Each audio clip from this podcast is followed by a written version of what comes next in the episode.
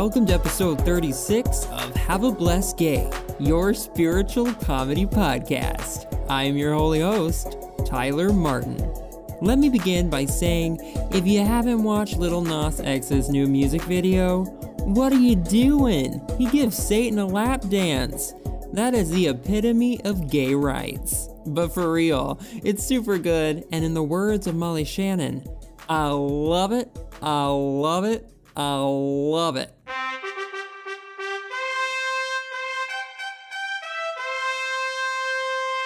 Now to the business of this episode. Let me put on my sparkly bow tie. The statement from the Vatican regarding LGBTQ peeps on March 15th really ruffled my damn feathers, as I'm sure you noticed from last episode. The Vatican? Yeah, more like the Vatican can't get it together, am I right? And it's interesting because I have learned over the last few times the Pope and the Vatican have mentioned something regarding homosexuality or marriage equality that it seems people are quite confused about the Catholic Church's stance regarding homosexuality and just a little confusion surrounding Catholicism in general, actually. but it makes sense because the Catholic Church is complicated with years of extremely complex history. And regarding homosexuality, well, they seem like they're kind of confused on their stance regarding it and marriage equality. So, of course, other people are confused. Their statements are filled with hypocrisy and straight up contradictions. So, I think it would be good to clear some shit up. I am taking a deep dive into the history of the Catholic Church and its relationship with homosexuality. Or same sex attraction, as they have not so lovingly called it. Because there is so much information and the history is quite intricate, I have decided to do something I haven't done yet. This shall be a two part episode. I've already greatly condensed the history, but in order for it to fit in one episode, it would be hella long. Or I would have to overly simplify to make it shorter, which I don't want to do because there are too many valuable points to consider. Christianity, and specifically the Catholic Church, has wildly influenced today's culture and society. In fact, get this the Catholic Church is the world's oldest and largest continuously functioning international institution. So, even if you feel like you have no part in it, simply living today means Mm, you kind of do. And in order to combat the things we don't like or that are unjust, we gotta know the history and how we might be indirectly or directly supporting an abusive system. I know some people get confused and use the words Christian and Catholic interchangeably, and that sometimes can work, but not always. Just to clarify, Catholicism is a denomination of Christianity, a sect.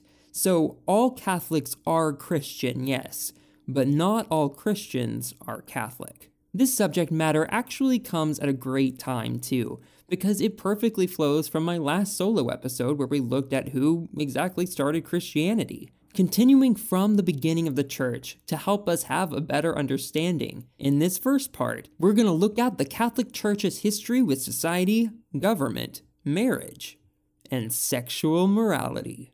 But before we jump in, please make sure you are subscribed and following the podcast. And if you would like to support the show, leaving a quick review is very helpful. And more than that, simply share the podcast on social media or with people in your life that you feel would enjoy it and take something positive from it. I'm a one man band, so I'll gladly welcome all the support. This community that has grown and continues to grow around the podcast is just incredible. This is a community of people not afraid to ask questions, daring to challenge injustice, and trying to make the world a less shitty place. Now let's do just that right now. Come on, y'all, and let's get to it.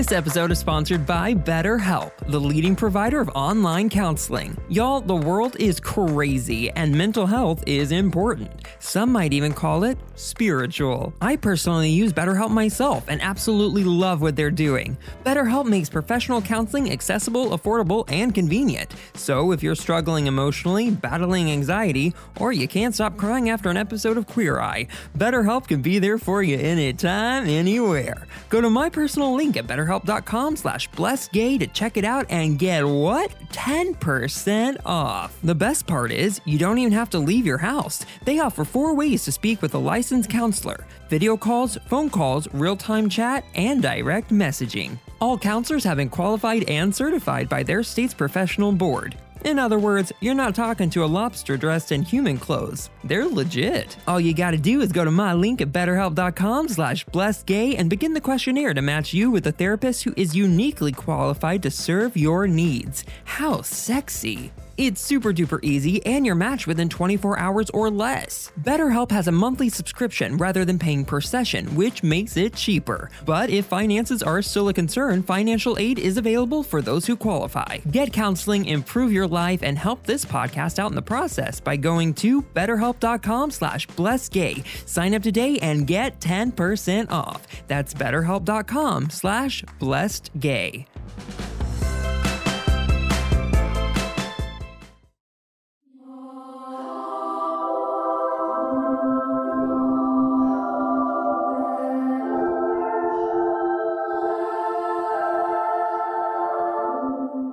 Majority of the research for this episode comes from John Boswell's book Christianity, Social Tolerance, and Homosexuality, The Washington Post, an article by Beth Daly, The World Encyclopedia, and of course, Wikipedia, baby. So we have it fresh on the mind. Let's hear again the reason for this episode, okay?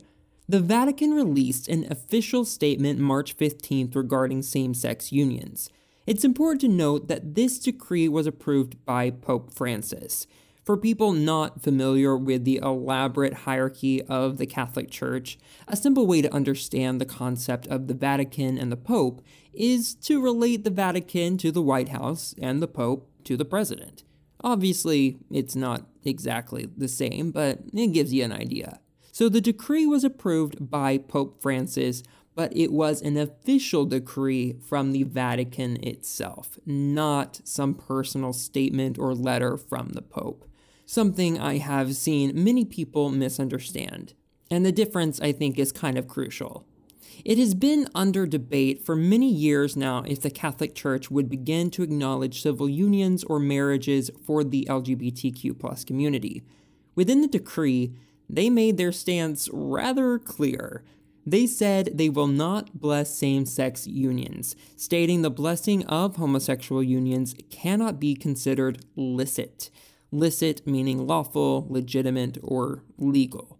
So they're saying they don't care if your government finds it binding, in the eyes of the church, they don't give a fuck. They stated that God does not and cannot bless sin, referring to all LGBTQ plus relationships as a sin. Now, this shocked a few people, me not included, but the reason, which I briefly touched on last episode, stems from personal statements made by Pope Francis, otherwise known as Pope Francine in the drag clubs. Remember to tip the ladies. He very recently spoke somewhat positively about the LGBTQ community, so, knowing that he approved this message condemning the LGBTQ community just a handful of months after that statement seems like a severe switcheroo in theology. In October of 2020, he was quoted saying that homosexual people have the right to be in a family. They are children of God. You can't kick someone out of a family, nor make their life miserable for this. What we have to have is a civil union law that way, they are legally covered. Well, obviously, this completely contradicts the decree released this March. But again, it's crucial to know that this was a personal statement versus a statement directly from the Vatican as an institution. No matter, this kind of contradiction has been an ongoing thing with Miss Pope Francine. Before he became the Pope, He was serving as Archbishop of Buenos Aires. Cardinal Jorge Mario Bergoglio was serving during a time Argentina already permitted civil unions and was debating a bill to legalize same sex marriage and the ability for LGBTQ individuals to adopt children. At the time, he was extremely against the bill, aka against marriage equality. On June 22, 2010, in a letter to the Carmelite nuns of Buenos Aires, when referring to marriage equality, he wrote, What is at stake here is the identity and survival of the family. Here also is the envy of the devil by which sin entered into the world, which cunningly seeks to destroy the image of God. In that same letter, he goes on to say that this is not a simple political struggle, but a destructive attempt toward God's plan, a movement of the father of lies. Quite intense propaganda, Mr. Pope to be. Finally, he closed the letter asking the nuns for prayer, because, well, you know, they do a best. He wanted them to pray so that senators voting for the bill would not be, quote unquote, moved by error or by situations of opportunity, but according to the natural law and the law that God points out to them. I always get tingles down my spine when I see someone use the term natural law. It just sounds bad, doesn't it? Like, does any good person use the term in a good way? Uh, doubt it. But here's a guy who really fits a profile from my episode 17. All are welcome? Not really. Pope Francis has repeatedly spoken about the need for the church to welcome all people, regardless of their sexual orientation, while also simultaneously 100% believing that homosexuality is a sin and those participating will burn in hell. So he's saying everyone is welcome, but not equal. Speaking about gay people in 2013, he said that the key is for the church to welcome, not exclude, and show mercy, not condemnation, aka mercy for sinners. In July of 2013, he also said, If someone is gay and is searching for the Lord and has good will, then who am I to judge him? The Catechism of the Catholic Church explains this in a beautiful way, saying, no one should marginalize these people for this. They must be integrated into society. it's laughable because of the absurdity. Oh, yeah, Pope Francis? Interesting, because it seems like in that decree stating that LGBTQ plus relationships are unlawful and sinful that you just approved, it definitely feels like you are an active participant in the marginalization of the LGBTQ plus community. So, um, which one is it, good sir? Pick a side, shall we? In October 2016, Pope Francis said that when a person arrives before Jesus, Jesus certainly will not say, Go away because you are homosexual. So, yeah, all are welcome just know that um, you're gross. You're a sinner and definitely less worthy of God's love. But you're still welcome. Still welcome. Make no mistake. Even though you're complete trash, you're welcome. now, please come on in.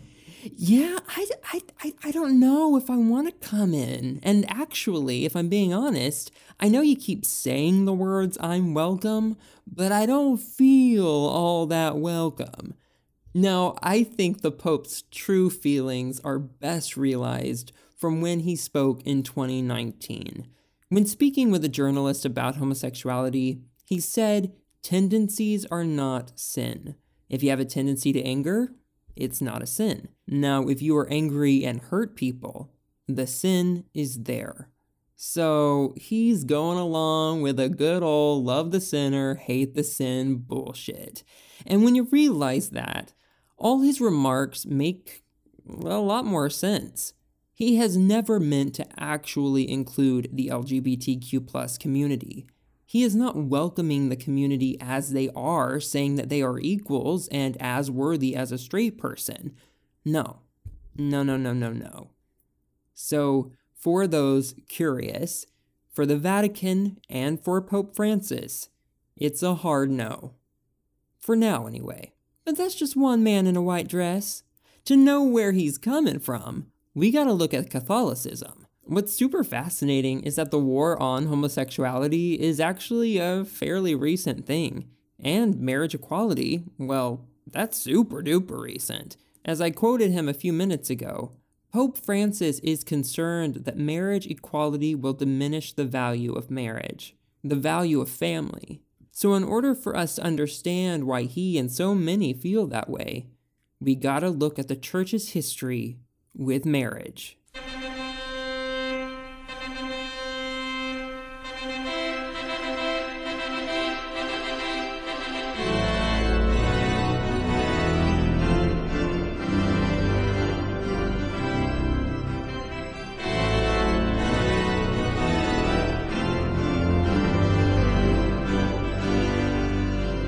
The First Council of Nicaea in 325 is accredited for laying the foundation of Orthodox Catholic theology.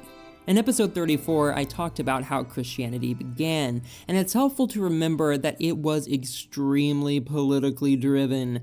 They created a strange mix of theology that is majorly politically motivated some that directly stem from Judaism, and also that directly oppose Judaism in order to gain power over it. Marriage was considered a necessary passage into adulthood and strongly supported within the Jewish faith. But at the time, some in the emerging Christian communities began to prize the celibate state higher than marriage, using Jesus as their model and guide, even though we have absolutely no knowledge of the status of Jesus' virginity. They didn't know if he was a virgin or not. What lame asshole came up with that made up bullshit, huh? Well, someone who helped spread the idea of celibacy is the Apostle Paul. His letter suggested a preference for celibacy, but recognized that not all Christians necessarily had the ability to live such a life. I find 1 Corinthians chapter 7 verses 7 through 11 actually pretty comical cuz he's just so damn arrogant. It reads, "I wish that all of you were as I am." what a statement, am I right? Okay, okay, okay, okay. He goes on to say, but each of you has your own gift from God. One has this gift, another has that. Now, to the unmarried and the widows, I say, it is good for them to stay unmarried as I do. But if they cannot control themselves, they should marry, for it is better to marry than to burn with passion. To the married, I give this command. And then in parentheses, it says, Not I, but the Lord. I mean, this guy. Okay. Um, he says a wife must not separate from her husband, but if she does, she must remain unmarried or else be reconciled to her husband. And a husband must not divorce his wife. These scriptures and from other similar teachings suggested that marriage be used only as a last resort by those Christians who found it too difficult to exercise a level of self control and remain pure. Really, the beginning of purity culture and the competition for most holy. And the ranking system makes no fucking sense.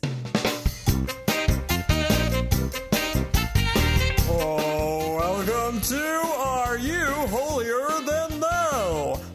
show where we rank your holiness. Our ranking system goes a little like this A for angel, B for beloved, C for good old standard Christian, D for dishonorable, E for evil, and F for fallen angel. Contestant number one. Ted McMichaels, age 54, married with three kids, loves the band U2, has only cheated on his wife five times, and doesn't believe racism truly exists in America. That's a holy score of A. Way to go, Ted. Next up, contestant number two, Jennifer Boswald, age 32, a virgin, an unmarried nun whose favorite hobbies include chewing gum and prayer. That's a holy score of B minus. She'd be an A if only she weren't a woman. And last but not least, Amanda Nielsen, age 81, has been with her wife for 64 years. She volunteers each day at an orphanage and just last Saturday saved a kitten from a burning tree.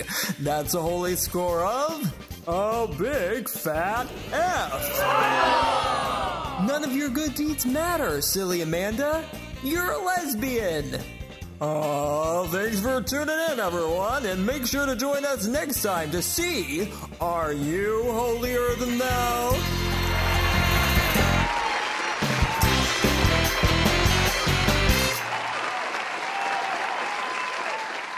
As the church developed as an institution and came into contact with the Greek world, it reinforced the idea found in writers such as Plato and Aristotle that the celibate unmarried state was preferable and more holy than the married one. It challenged some of the prevalent social norms, such as the buying and selling of women into marriage, and defended the right of women to choose to remain unmarried virgins, for the sake of Jesus Christ. And I mean, if I were a woman at that time, I might also be like, uh, yeah, I don't want to marry Uncle Stan. I think I'll take virginity, please.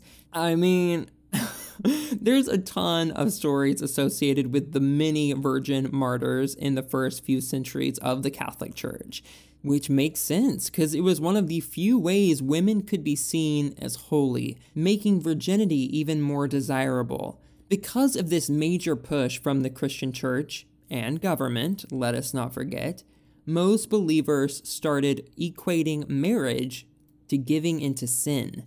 Augustine of Hippo, also known as Saint Augustine, was a theologian, philosopher, and the bishop of Hippo Regius in Numidia, Roman North Africa. His writings influenced the development of Western philosophy and Western Christianity, and he is viewed as one of the most important church followers of the Latin Church in the patristic period. He was most influential in developing a theology of the sacramentality of Christian marriage. He taught that marriage is not evil, but good, even if it is not at the same level of holiness as choosing virginity. He wrote, I know what people are murmuring. Suppose, they remark, that everyone sought to abstain from all intercourse. How would the human race survive? I only wish that this was everyone's concern, so long as it was uttered in charity, from a pure heart, a good conscience, and faith unfeigned. Then the city of God would be filled much more speedily, and the end of the world would be hastened. I don't know, y'all. That bitch sounds wild. For those not holy enough to be virgins, he was the first to distinguish three values in marriage. You know, most religions love the number three. Number one, fidelity. Number two, offspring, specifically the ability to raise children in the Christian faith from infancy. An easy and sure way to grow numbers. And third, sacrament. The medieval Christian church, taking the lead of Augustine, developed a sacramental understanding of matrimony. However, even at that stage, the Catholic Church did not consider the sacraments equal in importance. A sacrament, for those who aren't familiar, sacraments are signs of grace, an event that is spiritual and physical, or something deemed holy within the Catholic Church. The Roman Catholic theology enumerates seven sacraments baptism, confirmation, Eucharist, penance, matrimony, holy orders, and anointing of the sick. With the development of sacramental theology, marriage was included in the Select Seven, Explicit classification of marriage in this way came in reaction to the contrary teaching of Catharism at the time, a sect of Christianity that majorly branched out away from Catholicism. Within the sect, they believed that marriage and procreation were evil. The Cathars are so interesting. They flourished in the 12th century CE and challenged the authority of the Catholic Church. Cathar priests lived simply, had no possessions, imposed no taxes or penalties, and regarded men and women as equals. These aspects of the faith appealed to many at the time disillusioned with the Catholic Church. Cathars believed that the Catholic Church had become corrupt and more about government than anything else. Which, um, they weren't exactly wrong. Now, where they might have gone a little far was in their theology. Cathars believed that Satan had tricked a number of angels into falling from heaven and then encased them in human bodies. The purpose of life was then to renounce the pleasures and enticements of the world and through repeated incarnations make one's way back to heaven. Cathars rejected the teachings of the Catholic Church as immoral and most of the books of the Bible as inspired by Satan. They criticized the church heavily for the hypocrisy, greed, and lechery of its clergy and the church's acquisition of land and wealth. Not surprisingly, but sadly, the Cathars were condemned as heretical by the Catholic Church and massacred in the Albigensian Crusade between 1209 and 1229 CE, which also, by the way, devastated the towns, cities, and culture of southern France. So, yeah. The Crusades are truly horrific, but something that came from them was the first official declaration that marriage was considered a sacrament. It was made at the 1184 Council of Verona as part of the condemnation of the Cathars. And it was a good move for the church. People were thrilled. It made more economical sense, and they started to see how marriage actually could grow their numbers. So then, it even got more specific. Because Catholics were so number hungry, in 1254, Catholics pushed the idea that married persons sin mortally if they come together without the hope of offspring, making offspring a priority of a Catholic married couple. The church is and was a business, a political movement, a cult, and organizations like that need to think like a business.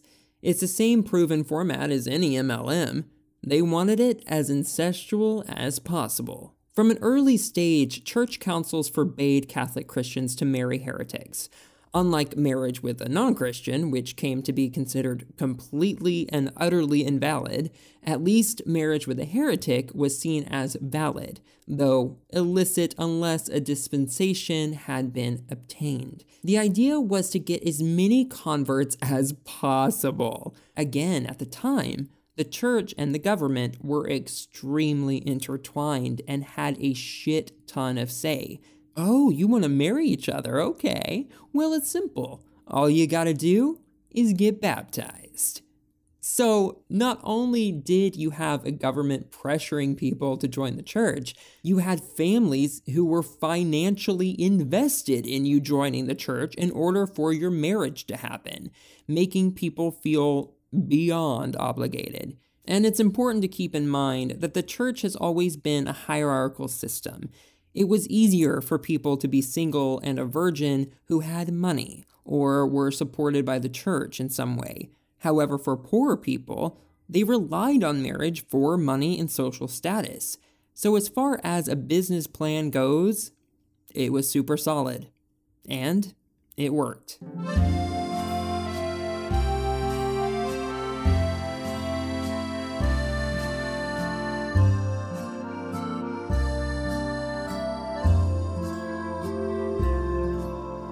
Now, today, we think of marriage as generally romantic, but that's really a modern concept.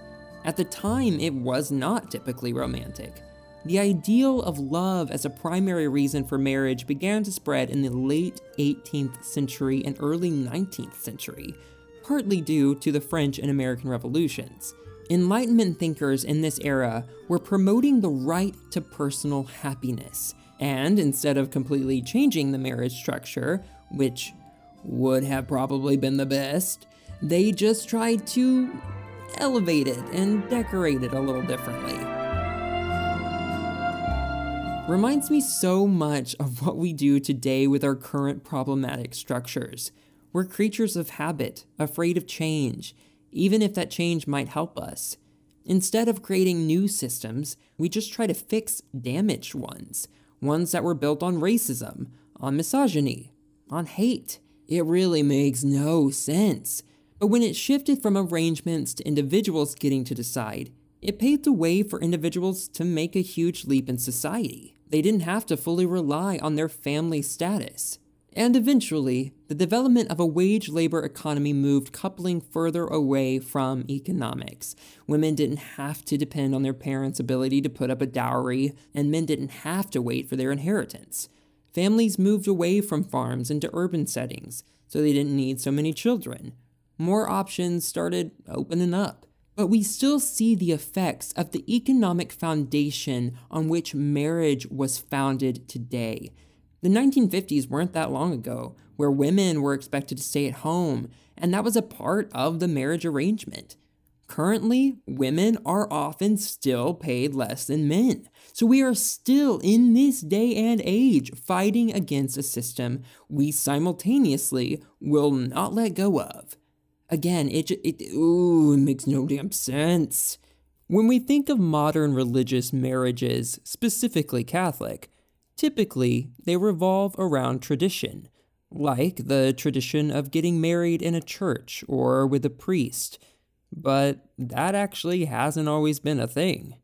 For much of the history of the Catholic Church, no specific ritual was prescribed for celebrating a marriage, at least not until the late medieval period. Marriage vows did not have to be exchanged in a church, nor was a priest's presence required. A couple could exchange consent anywhere, anytime. Matrimony, for most of the church's history actually, has been celebrated without clergy and was just done according to local customs. The first available written detailed account of a Christian wedding in the West dates only from the 9th century and appears to be pretty identical to the old nuptial service of ancient Rome. When I was researching marriage, I kind of went down a rabbit hole looking at polygamy. It's really fascinating to consider polygamy, which is mentioned in the Bible several times.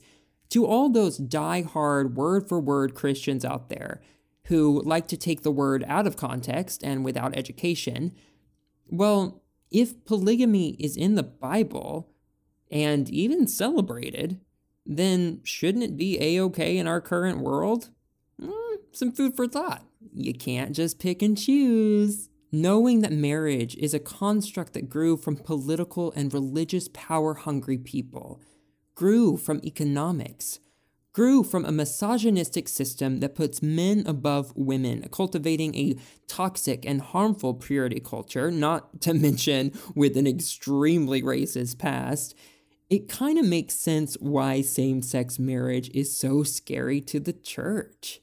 When people in the LGBTQ plus community marry, it is typically purely for love and pleasure. It's not necessarily for reproduction. It's not necessarily to aid an organization, not necessarily to be devout to a church. So, in the eyes of the Catholic Church, it doesn't really benefit them.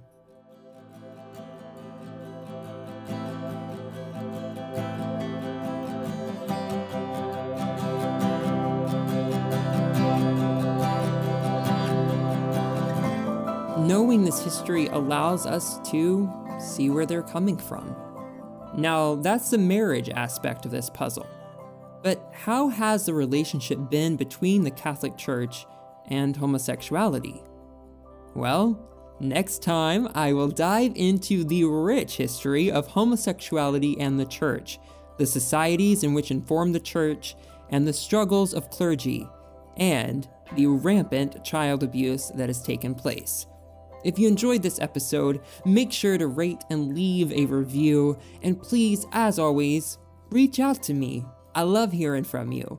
You can reach me via the email in the show notes or on social media at Have a Blessed Gay.